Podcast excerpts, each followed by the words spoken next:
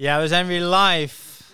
Gents, you're in the air. Yeah, ladies and gentlemen, also from London and New York. Live from the States and London. Yeah, well, welcome. And you're live in Real Estate Radio Show. So, Philip Blau, founder and CEO of Inax, welcome. You're live from New York.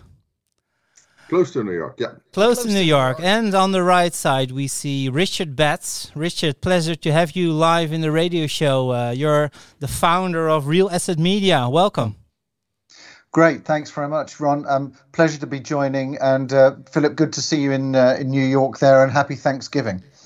Thank you very much, Richard. It's perfect. Very good to see you, Richard, after our great time in Munich at Expo Real. And nice to see you again, Philip. After our great meeting last week at Architectacy in Amsterdam. Perfect. Well, actually, it's a novelty, I think, that we're having an international expert panel, both online and over here in the headquarters of the Sociëteit. And actually, Richard, we would like to start with you because you were present in Glasgow during the COP26. And very curious regarding the insights of this international climate platform. So maybe you can give a brief introduction, which kind of insights you have from this climate panel.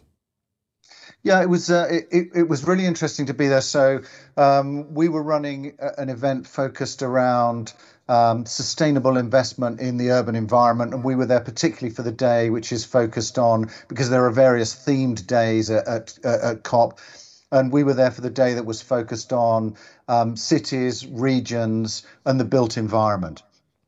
And really interesting to see. I mean, I think one of the key points that came through clearly for me was actually the increased level of engagement from companies and business in general, and particularly real estate companies as well. So people that maybe one wouldn't have seen at COP in previous years were there specifically.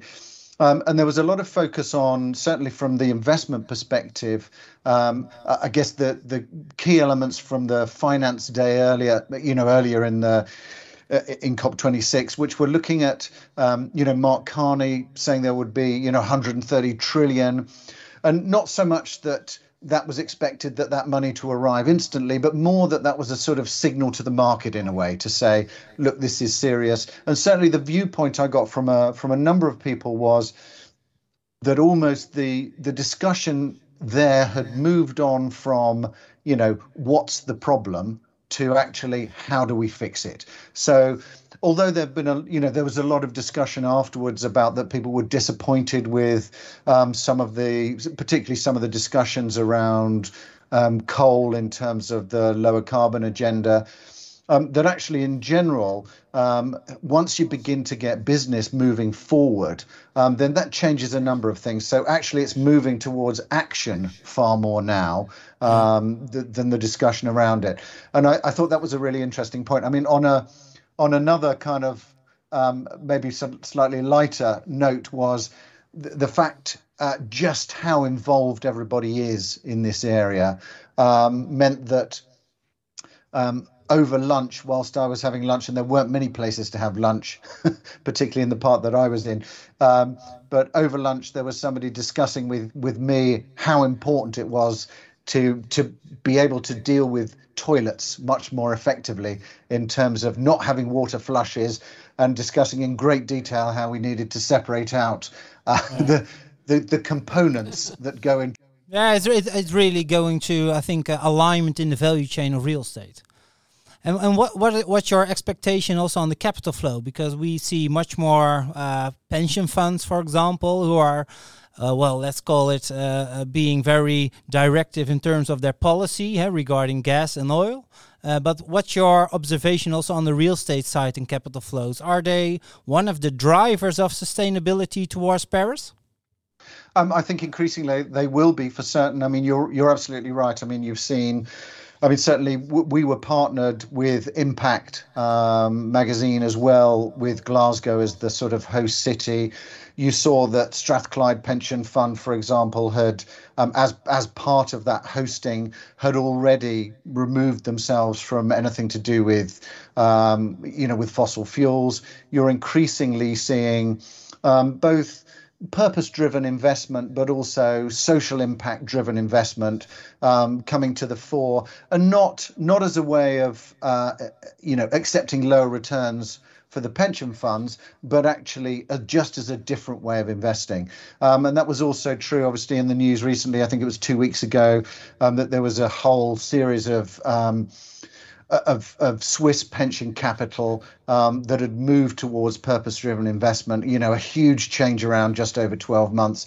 And I think COP26 has been a catalyst for quite a lot of that movement, and that seems to be gathering pace. And you've already seen that being reflected in terms of the investment management and asset management side.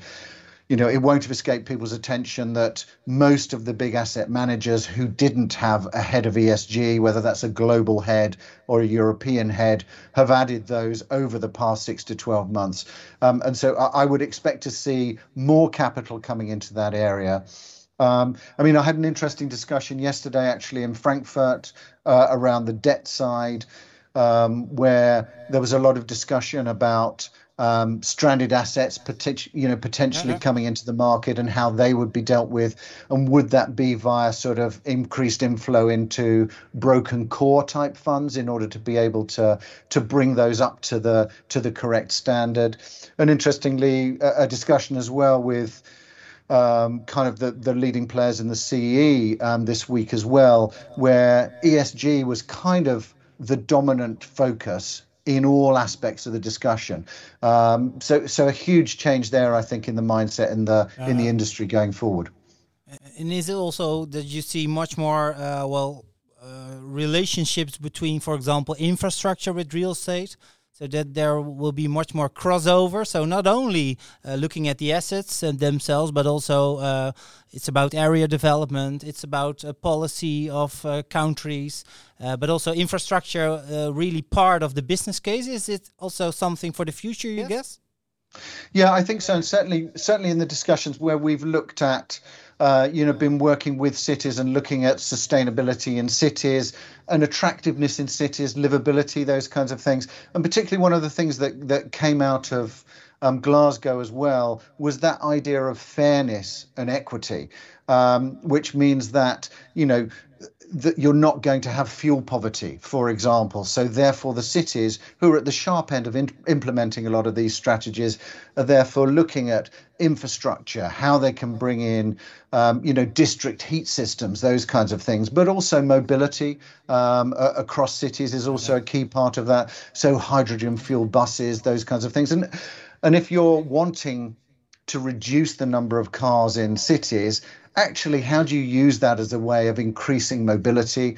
But for certain as well, if you're looking at wind power, wave power, solar power, all of those things have to be integrated into those systems. And increasingly, you're seeing a crossover between that infrastructure side and the real estate side, absolutely. And I think that's going to be a growing trend moving forward.